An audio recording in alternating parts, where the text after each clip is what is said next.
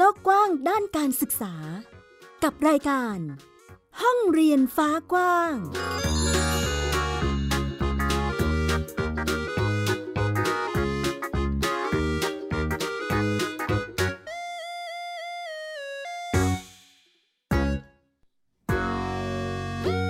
สวัสดีค่ะ ต้อนรับคุณผู้ฟังทุกท่านเข้าสู่รายการห้องเรียนฟ้ากว้างนะคะ กลับมาพบกับดิฉันอัยดาสนศรีเช่นเคยค่ะ ที่นี่ไทย PBS Podcast แนะนำเรื่องราวข่าวสารด้านการศึกษา ให้คุณผู้ฟังได้รับฟังกันเช่นเคยค่ะ วันนี้มีหลายประเด็นเลยทีเดียวนะคะ ที่นำมาเล่าและพูดคุยให้ฟัง มีทั้งเรื่องที่น่าเศร้า และก็เป็นประเด็นด้านการศึกษาอื่น ๆ ที่เป็นข่าวคราวให้เราได้ติดตามกัน ส่วนจะมีอะไรบ้างนั้นไปฟังค่ะ ไทย PBS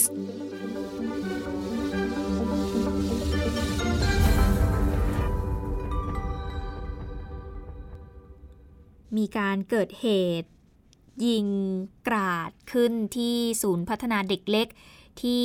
องค์การบริหารส่วนตำบลอุทัยสวรรค์อำเภอนากลางจังหวัดหนองบัวลำพูนะคะ เหตุการณ์นี้มีผู้เสียชีวิตแล้วก็บาดเจ็บกันเป็นจำนวนมาก ซึ่ง เราน่าจะได้เห็นข่าวตามสำนักข่าวแล้วก็ช่องต่างๆ ได้มีการนำเสนอถึงเหตุการณ์ที่เกิดขึ้นแล้วนะคะ ก็เป็นเหตุการณ์ที่ชายคนหนึ่งก็ขับรถกระบะนะคะเข้ามาแล้วก็ใช้อาวุธปืนและมีดทำร้ายครูและนักเรียนภายในศูนย์พัฒนาเด็กเล็กที่แห่งนี้ อย่างที่บอกไปค่ะส่งผลให้มีผู้เสียชีวิตหลายรายด้วยกัน มีทั้งเด็กๆ รวมไปถึงคุณครู แล้วก็มีเจ้าหน้าที่อบตรวมไปถึงผู้ปกครองด้วยนะคะ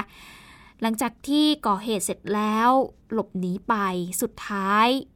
เลือกที่จะจบชีวิตของตนเองลงพร้อมกับภรรยาและก็ลูกในครั้งนี้ ซึ่งเหตุการณ์ในครั้งนี้เรียกได้ว่า สะเทือนขวัญนนะคะคุณผู้ฟังแล้วก็หดหูใจเป็นอย่างมากเลยทีเดียวนะคะ ไทย PBS Podcast เองก็ขอแสดงความเสียใจ ต่อการสูญเสียของครอบครัว ที่ต้องสูญเสียบุคคลอันเป็นที่รักไปด้วยนะคะ พูดถึงเหตุการณ์นี้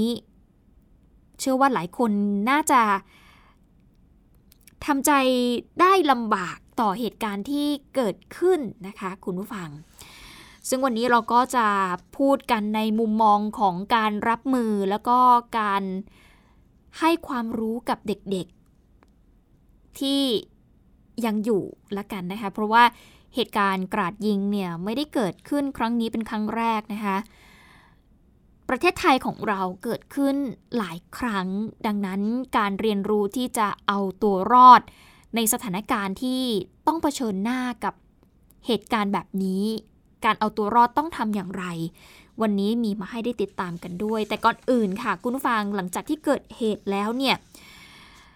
ทางกระทรวงศึกษาธิการนะคะนางสาวตรีนุชเทียนทองรัฐมนตรีว่าการกระทรวงศึกษาธิการเองก็ได้โทรศัพท์ไปถึงศึกษาธิการจังหวัดหนองบัวลำพู แล้วก็ประสานไปยังสำนักงานเขตพื้นที่การศึกษาประถมศึกษาสำนักงานเขตพื้นที่การศึกษามัธยมศึกษาในจังหวัดหนองบัวลำพู ได้มีการฝากแสดงความเสียใจไปยังญาติของผู้เสียหายนะคะ พร้อมกันนี้ก็ให้ดำเนินการในการสร้างขวัญ แล้วก็ส่งกำลังใจให้กับผู้ที่เกี่ยวข้องด้วยนะตอนนี้ก็มี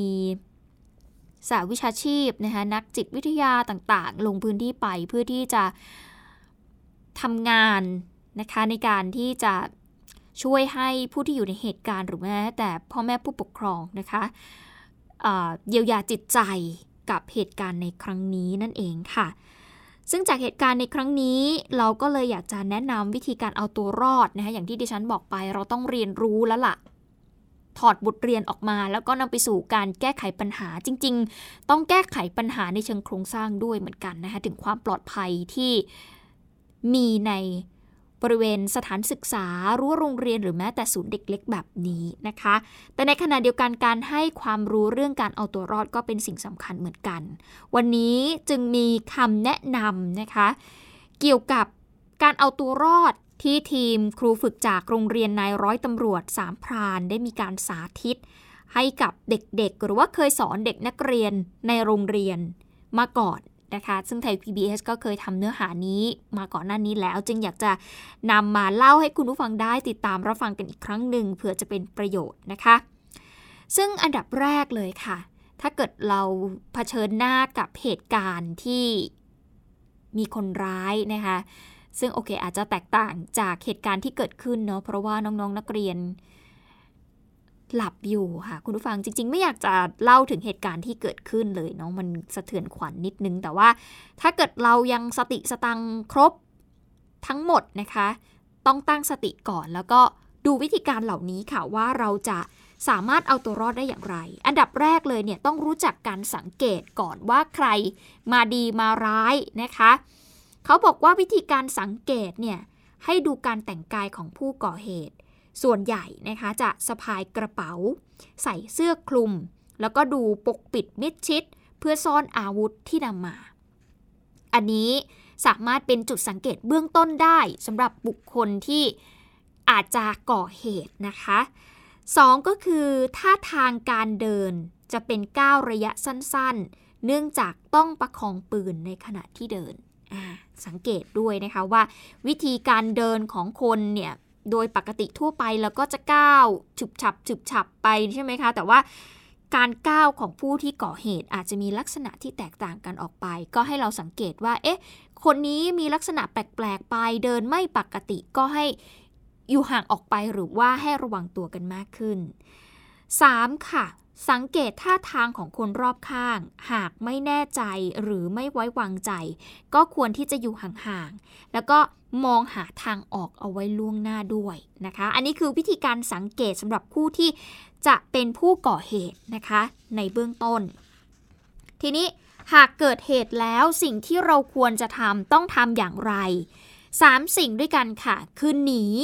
ซ่อนแล้วก็สู้ หนีคือเมื่อเผชิญเหตุ สิ่งแรกที่ต้องทำก็คือการวิ่งหนี หาทางออกให้กับตัวเอง หรือว่าไปอยู่ในที่ที่ปลอดภัยที่สุดนะคะ อันดับแรกเราต้องมองหาประตูหรือว่าทางออกฉุกเฉิน เพื่อที่จะออกจากสถานการณ์นั้นให้เร็วที่สุด เป็นไปได้เนี่ยพาเพื่อนหรือว่าคนรอบข้างออกไปด้วย ขณะที่วิ่งต้องพยายามเก็บเสียงให้เงียบที่สุด และวิ่งให้ไวที่สุด อย่ากลับเข้าไปในพื้นที่นั้นโดยเด็ดขาด หลายคนนะคะอาจจะเกิดความภาวะพะวงแบบว่า คือวิ่งแบบ กรีดไปด้วยร้องไปด้วยด้วยความตื่นตระหนกตกใจ แต่ตรงนี้เราต้องตั้งสติตัวเอง แล้วก็พยายามทำให้ตัวเองเนี่ยเป็นจุดสนใจให้น้อยที่สุดนะคะเราถึงจะปลอดภัย และแน่นอนว่าอย่างที่บอกไปอยากกลับเข้าไปในพื้นที่นั้น หลายคนแบบทำโทรศัพท์ล่วงทำมือกระเป๋าตังค์หรืออะไรก็แล้วแต่ล่วงจะต้องกลับไปเอาก่อนอย่าทำแบบนั้นโดยเด็ดขาดนะคะทิ้งได้ทิ้งไปเลยเอาตัวเองให้รอดก่อนนะคะ แล้วก็แน่นอนเพื่อนคนรอบข้าง ลูกหรืออะไรก็แล้วแต่พยายามเกาะกลุ่ม แล้วก็หนีไปด้วยกันให้เร็วที่สุด อันนี้คือการหนีนะคะ และแน่นอนเด็กทุกวันนี้เนาะคุณผู้ฟังบางครั้งเราอาจจะไม่ได้รู้จักสังเกต หาทางหนีทีไล่สักเท่าไหร่เนาะเราควรที่จะเงยหน้าออกมาจากจอมือถือสักแป๊บหนึ่ง ดูซิว่าเราเดินไปตรงจุดไหนแล้วมีจุดไหนที่เราสามารถที่จะ ออกไปได้นะคะ อันนี้คือมันเป็นสิ่งที่เราจะต้องเตรียมการไว้เราไม่รู้ว่าเราจะเผชิญเหตุเมื่อไหร่ แต่ว่าการสังเกตเอาไว้ก็เป็นสิ่งที่ดีนะคะ ต่อมาคือการซ่อนค่ะ ถ้าหากวิ่งไปเจอทางตัน ถัดมาคือเราต้องหาที่ซ่อนแหละและข้อ ควรระวังเลยคือ ห้ามซ่อนหลังประตู เพราะว่าประตูเนี่ยมักจะเป็นจุดแรก ๆ เลยค่ะ ที่ผู้ก่อเหตุจะเล็งเป็นเป้า และประตูก็ไม่สามารถที่จะกันกระสุนได้ด้วย ดังนั้นควรมองหาจุดที่จะกันกระสุนได้ หรือว่าถ้าหากเป็นห้อง ก็ให้ล็อกกรอนนะคะ หรือหาวัตถุที่มีน้ำหนักเนี่ยมาขวางประตูเอาไว้ เมื่อหาที่ซ่อนได้แล้ว เราต้องอยู่ให้เงียบที่สุดนะคะปิดระบบโทรศัพท์ หรือว่าหลีแสงของโทรศัพท์ให้เหลือน้อยที่สุด แล้วก็รอจนกว่าสถานการณ์จะสงบลง อย่างเหตุการณ์ที่เกิดขึ้นคุณครูที่รอดชีวิตมาได้นะคะ ก็หนีเข้าไปในห้องนะคะ แล้วก็หลังจากนั้นเนี่ยล็อกประตูเสร็จสับเรียบร้อย แล้วก็ปีนหนีออกมาทางหน้าต่าง โทรศัพท์เรียกคนให้มาช่วยนะคะ ก็ทำให้สามารถรอดชีวิตออกมาได้ อันดับที่ 3 ค่ะ ก็คือต้องสู้นะคะ เมื่อสุดท้ายหนีไม่ได้แล้วนะคะหรือว่าซ่อนตัวไม่ได้แล้ว สิ่งที่ต้องทำต่อมาก็คือการต่อสู้นั่นเองนะคะ เพื่อที่จะหาทางรอดอีกครั้งหนึ่ง อันดับแรกเลยเราต้องคุมสติตัวเองก่อน มองหาว่ารอบตัวเราเนี่ยใช้อะไรเป็นอาวุธได้บ้าง ง่ายๆค่ะปากกามีไหมนะคะ ขาแว่นหรือว่าของแข็งๆที่สามารถ จับกระชับมือ อย่างเช่นพวกกุญแจอย่างเงี้ยค่ะ กุญแจรถกุญแจบ้านอะไรต่างๆ เหล่านี้สามารถเป็นอาวุธให้เราได้นะคะ แล้วก็พุ่งเป้าไปที่จุดอ่อนต่างๆ อย่างเช่นการจิ้มตาจิ้มไปที่ต้นคอหรือว่าจุดอ่อนอื่นๆ เมื่อผู้ก่อเหตุเสียหลักก็ให้พยายามหนีให้เร็วที่สุด อันนี้คือสิ่งที่ควรทำเวลาที่เราจะต้องหนีเอาตัวรอดเมื่อ อยู่ในเหตุการณ์ที่มันคับขันมากๆแล้วนะคะ ดังนั้น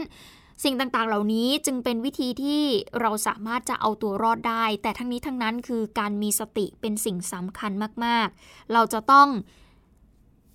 เอาตัวรอดได้อย่างมีสตินะคะ ถ้าเกิดเราไม่มีสติเนี่ย โอ้โห มันทำอะไรได้ยากมาก คุมสถานการณ์ก็ยากนะคะ แล้วก็อาจจะตกเป็นเป้าให้กับผู้ที่ก่อเหตุได้นะคะ สิ่งต่างๆ เหล่านี้ควรที่จะหมั่นบอกให้กับลูกหลานของเรานะคะว่าให้รู้จักสังเกตสิ่งที่อยู่รอบตัวผู้ร้าย เราไม่ควรที่จะไว้ใจใครจนมากจนเกินไปนะคะ อันนี้ก็คือเหตุการณ์ที่อาจจะเกิดขึ้นในที่สาธารณะต่างๆ การรับมือก็เป็นสิ่งสำคัญที่เราจะต้องเรียนรู้เอาไว้นะคะ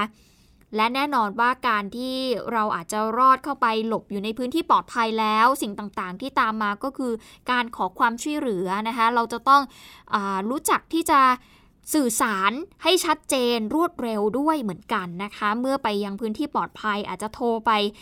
191 หรือว่าโทรหาคนที่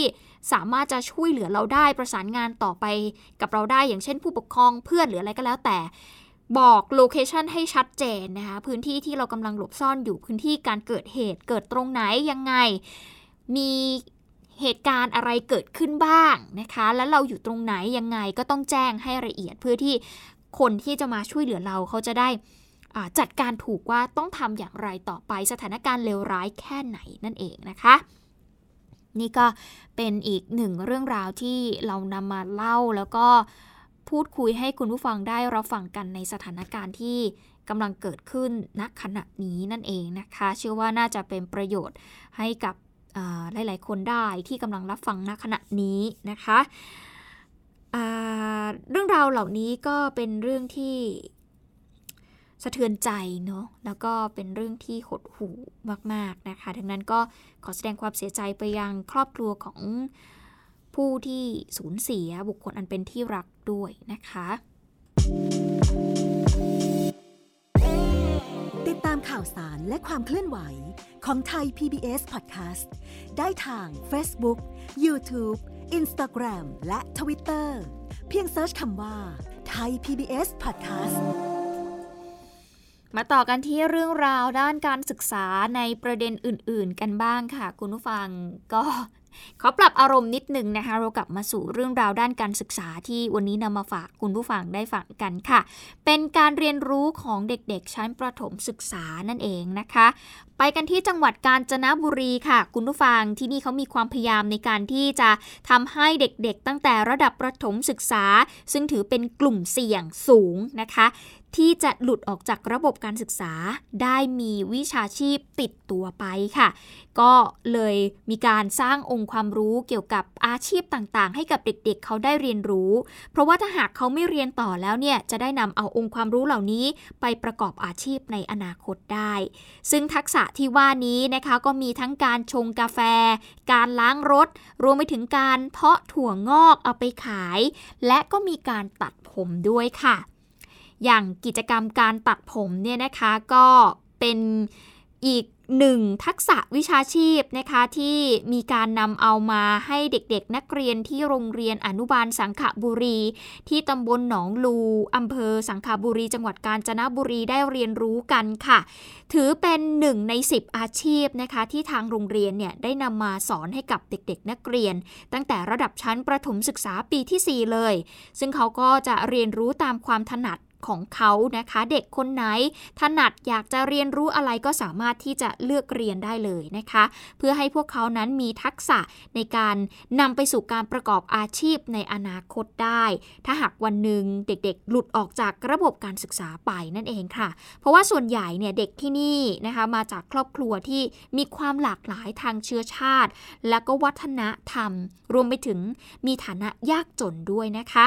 ทางโรงเรียนก็เลยพยายามจะหาแนวทางที่เหมาะสมกับวัยของพวกเขา และก็ความสนใจของเด็กๆค่ะ ซึ่งเป็นส่วนหนึ่งของกิจกรรมลดการเรียนเพิ่มเวลารู้ตามนโยบายของกระทรวงศึกษาธิการนะคะ โดยให้เด็กๆลงมือปฏิบัติกันเองนะคะ แล้วก็เรียนรู้กันเป็นกลุ่มที่เรียกว่ามีหลายระดับชั้นเนี่ยมาเรียนรวมกันค่ะ ส่งเสริมให้เด็กเนี่ยทำงานกันเป็นทีม มีน้ำใจต่อกัน แล้วก็เกิดความภาคภูมิใจในตนเอง เดี๋ยวเราไปฟังแนวคิดนี้นะคะ ของผู้อำนวยการโรงเรียนอนุบาลสังขาบุรีคุณพีรชัดเขียงน้อยค่ะเด็กจะมีแววเก่งอยู่ทั้งหมด 10 แววด้วยกันนะฮะ รเก่งแบบไหนก็จะไปแบบนั้น เพราะนั้นเด็กกลุ่มนี้กลุ่มนี้จะรักเรื่องการตัดผมนะครับ เราจึงได้เปิดอาชีพตัดผมชายให้เขานะครับ และเขาก็จะมาตรงจุดนี้ ค่าบริการก็ไม่แพง 10 บาทนะครับ คนตัดได้ 5 บาท แล้วก็โรงเรียนเอา 5 บาทไปเป็นค่าไฟ ค่าน้ำมัน ค่าอุปกรณ์นะครับ เด็กก็ประหยัด เพราะว่าเด็กคนที่มาตัดไปตัดข้างนอกจะ 30 บาท มาตัดตรงนี้ 10 บาทนะครับ เด็กก็ประหยัดไป เพราะฉะนั้นได้หมดเลยทั้งเด็กเด็กที่มาเป็นคนตัดก็จะได้อาชีพนะครับได้มีฝีมือในการอาชีพ แล้วก็เด็กที่มามาเป็นผู้ตัดตรงจุดนี้ก็จะประหยัดเงินให้กับครอบครัวครับ ซึ่งกิจกรรมในครั้งนี้เรียกว่าเอาทักษะการประกอบอาชีพหลายวิชามาให้เด็กๆเเรียนเลยนะคะ มี 10 อาชีพด้วยกันค่ะ ไม่ว่าจะเป็นการตัดผมนะคะ การทำเบเกอรี่ ชงกาแฟทำปลา สร้อยแดดเดียวนะคะ ล้างรถค่ะ เพาะถั่วงอก เพาะไส้เดือนดิน รีดผ้าหรือว่า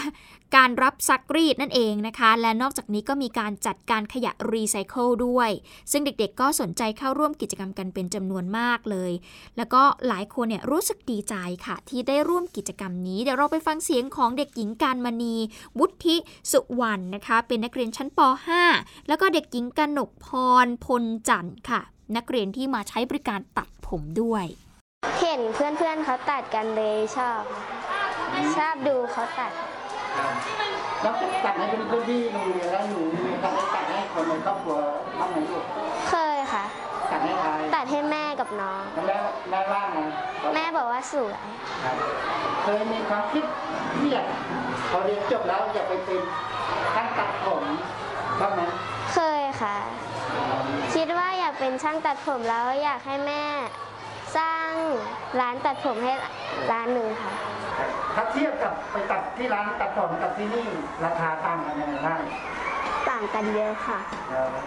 ถ้าถ้าปกติหนูไปตัดที่ร้านหมดเท่าไหร่ลูกสี่สิบห้าสิบค่ะ แล้วที่โรงเรียนเท่าไหร่สิบบาทค่ะ แล้วผมที่เพื่อนตัดให้ล่ะครับ สวยไหมสวยค่ะพอใจค่ะสำหรับ การเรียน 10 อาชีพนี้ โรงเรียนจะเปิดสอนให้กับนักเรียนระดับชั้นประถมศึกษาปีที่ 4 เป็นต้นไปนะคะ ตั้งแต่วันจันทร์จนถึงวันศุกร์ในช่วงบ่ายของทุกวันนั่นเองค่ะ ติดตามรายการของไทย PBS Podcast ได้ทาง www.thaipbspodcast.com แอปพลิเคชัน Thai PBS Podcast หรือฟังทาง podcast ช่องทางอื่น ๆ Spotify SoundCloud YouTube Google Podcast Apple Podcast และ Podbean ติดตามกันต่อกับเรื่องราวของเด็กๆนะคะ เป็นอีกหนึ่งกิจกรรมค่ะ มาจากค่ายต้นกล้ามวกเหล็ก เด็กรักป่าครั้งที่ 3 นะคะ โดยทีมงานเครือข่ายป่าชุมชนที่ตำบลมิตรภาพอำเภอมวกเหล็กจังหวัดสระบุรี เขาได้จัดกิจกรรมนี้ขึ้นมา คุณบอยได้มีการเล่าให้ฟังถึงกิจกรรมนี้ผ่านแอปพลิเคชันซีไซส์นะคะ เขาบอกว่าเด็กๆเนี่ยลงพื้นที่ไปเรียนรู้ถึงความสมบูรณ์ของทรัพยากรธรรมชาติ ก่อนที่จะผลิตเป็นเป็นผลงาน สารคดีหรือว่าหนังสั้นรวมไปถึงการ์ตูนแอนิเมะด้วย ซึ่งกิจกรรมในครั้งนี้เด็กๆ ได้เห็นถึงความสวยงามของธรรมชาติ รวมไปถึงผืนป่า และนำมาผลิตเป็นสื่อในลักษณะต่างๆนะคะ เดี๋ยวเราลองไปฟังสักนิดหนึ่งค่ะว่าส่วนหนึ่งของหนังสั้นที่พวกเขาทำกันเนี่ย จะเป็นอย่างไร หนังสั้นเรื่องนี้ชื่อว่าสามสัตว์ค่ะ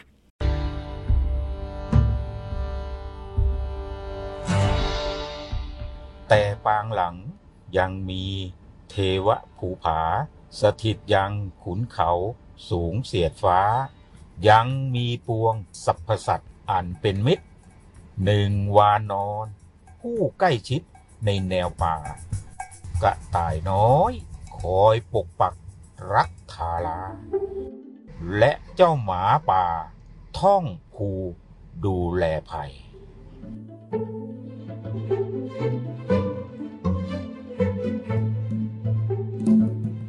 จนวันหนึ่งจะเกิดเหตุมีเพศภัย มีมนุษย์ไฉไลเล่นทาราจึงวอนขอต่อเจ้า จอมเทวา โปรดสาบสันให้พวกข้าเป็นมนุษย์ได้โปรดเถิดท่านมนุษย์ช่างงามเหลือเกิน ช่วยเสกพวกเราเป็นคนด้วยเถิดเป็นแก่พวกเจ้า ที่ช่วยข้าดูแลป่าไม้แห่งนี้ข้าจะให้พรพวกเจ้า สมดังปรารถนาเออเจ้าลิงน้อย กับเพศเป็นชาวนา เจ้าหมาป่า นักธุรกิจใหญ่ใจเหี้ยมโห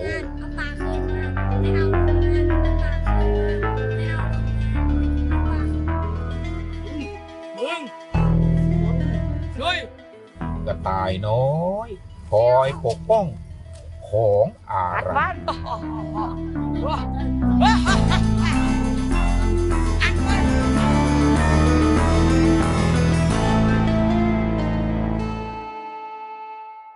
ซึ่งการไปออกค่ายในครั้งนี้นะคะ เด็กๆ ก็ได้เห็นถึงความอุดมสมบูรณ์ของป่าไม้ที่พวกเขาได้ลงพื้นที่ไป นอกจากนี้ยังได้เห็นกระทิงหมูป่าหมีหมาและก็ล่าสุดนะคะ กล้องดักถ่ายสัตว์นะคะก็จับภาพเลี้ยงผาสองแม่ลูกนะคะ ซึ่งการเห็นภาพเหล่านี้ก็เป็นสิ่งที่ยืนยันถึงความอุดมสมบูรณ์ของพื้นที่ ที่น้องๆ เขาอยากจะอนุรักษ์เอาไว้ ส่วนเครือข่ายป่าชุมชนนะคะก็มีการประกาศเจตนารมณ์ด้วยว่าต้องการพัฒนาให้เป็นแหล่งท่องเที่ยวชุมชนเชิงอนุรักษ์นั่นเองค่ะ เป็นอีกหนึ่งกิจกรรมที่เด็กๆเเขาได้ไปสัมผัสกับธรรมชาติ แล้วก็เรียนรู้ผ่านสื่อต่างๆ นั่นเองนะคะ ต่อกันที่อีกหนึ่งเรื่องค่ะ นั่นคือเรื่องราวของวิถีชุมชนสู่งานศิลปะ คุณจุลามณีบุญตามชูค่ะ กลุ่มนักศึกษาคณะเศรษฐศาสตร์ มหาวิทยาลัยสงขลานครินเขาชวนน้องๆ เยาวชน แล้วก็ชาวบ้านในพื้นที่บ้านปากบางที่ตำบลสะ กอมอำเภอจะนะจังหวัดสงขลา ร่วมโครงการน้องน้อยคอยอยู่ KUB ระดมทุนให้ชุมชนพัฒนาความยั่งยืนด้านเศรษฐกิจและรายได้ และเป็นพื้นที่เรียนรู้ในท้องถิ่นค่ะ ซึ่งครั้งนี้นะคะนักศึกษาก็ลงพื้นที่เรียนรู้วิถีชุมชนในแต่ละฐาน ตั้งแต่การทำอาชีพประมง การทำอาหารพื้นบ้าน วิถีอาชีพหัตถกรรม แล้วก็การจัดการกองทุนสวัสดิการชุมชน เปิดโอกาสให้ชาวบ้านแล้วก็เยาวชนเนี่ยแลกเปลี่ยนความคิดแล้วก็สร้างแรงบันดาลใจผ่านภาพวาดของน้องๆ ที่ร่วมกิจกรรม ซึ่งภาพวาดนี่นะคะก็จะกลายเป็นงานศิลปะออนไลน์ ประมูลซื้อขายบนระบบดิจิตอลด้วยนะคะ หรือที่เรารู้จักกันในระบบตลาด NFT รายได้ทั้งหมดนี้จะถูกแปลงเป็นเงินบาท แล้วก็ส่งต่อกลับไปยังชุมชน เดี๋ยวเราไปฟังเสียงเด็กๆ ที่ร่วมกิจกรรมในครั้งนี้กันค่ะ เราไม่เคยคิดแล้วว่าแบบจังหวัดเล็กๆอย่างสงขลาหรืออำเภอจะนะจะมีแบบกิจกรรมอะไรที่ให้ผู้คนมาทำมากมายอะไรกันขนาดนี้ครับมีความพิเศษแบบมีความน่าสนใจของในแต่ละอาชีพมีความน่ารักของแต่ชาวบ้านแต่ละคนครับกิจกรรมต่างๆ ที่ได้เรียนรู้ที่นี่ก็รู้สึกว่ามีประโยชน์สามารถนำไปต่อยอดในอนาคตได้ครับ น้องๆนนักศึกษาทุกคนที่มาวันนี้ก็ได้เรียนรู้วิถีชุมชน วิถีชาวบ้าน ซึ่งมีความหลากหลายทางวัฒนธรรมทางการเป็นอยู่ แล้วก็อ่าสิ่งของที่อยู่รอบๆตัวของชุมชนเนี่ยค่ะสามารถนักศึกษาสามารถจะใช้ไปต่อยอดเพื่อแนะนำหมู่บ้านของเราได้อีกต่อไปค่ะ เราก็ดีใจที่อย่างน้อยก็ยังมีคนอีกกลุ่มหนึ่งยังเห็นความสำคัญของของบ้านเรานะคะ แล้วก็เขาจะได้เอาไปสื่อสารข้างนอก ให้คนข้างนอกเขาได้รับรู้ You're listening to Thai PBS Podcast We the World We the One นี่คือทั้งหมดของพื้นที่การเรียนรู้ที่เด็กๆเเขาได้เรียนรู้เพื่อนำไปต่อยอด ในสิ่งต่างๆนะคะไม่ว่าจะเป็นอาชีพของเขาเอง ต่อยอดเรื่องของการรักษาสิ่งแวดล้อมนะคะรักษาธรรมชาติ และสุดท้ายก็คือ ได้เรียนรู้วิถีชุมชน ที่มีศิลปะเป็นสื่อกลางในการเรียนรู้นั่นเองนะคะ ทั้งหมดทั้งมวลนี้คือห้องเรียนฟ้ากว้างที่นำมาฝากคุณผู้ฟังในวันนี้ค่ะ ติดตามเรื่องราวของเราได้ใหม่ มีข่าวสารอะไรจะมาอัปเดต อย่าลืมฟังกันได้ที่นี่ค่ะไทย PBS Podcast วันนี้หมดเวลาแล้วลาไปก่อน สวัสดีค่ะค่ะ ติดตามรายการได้ทางเว็บไซต์และแอปพลิเคชันของไทย PBS Podcast Spotify SoundCloud Google Podcast Apple Podcast และ YouTube Channel ของไทย PBS Podcast Thai PBS Podcast We the World We the Voice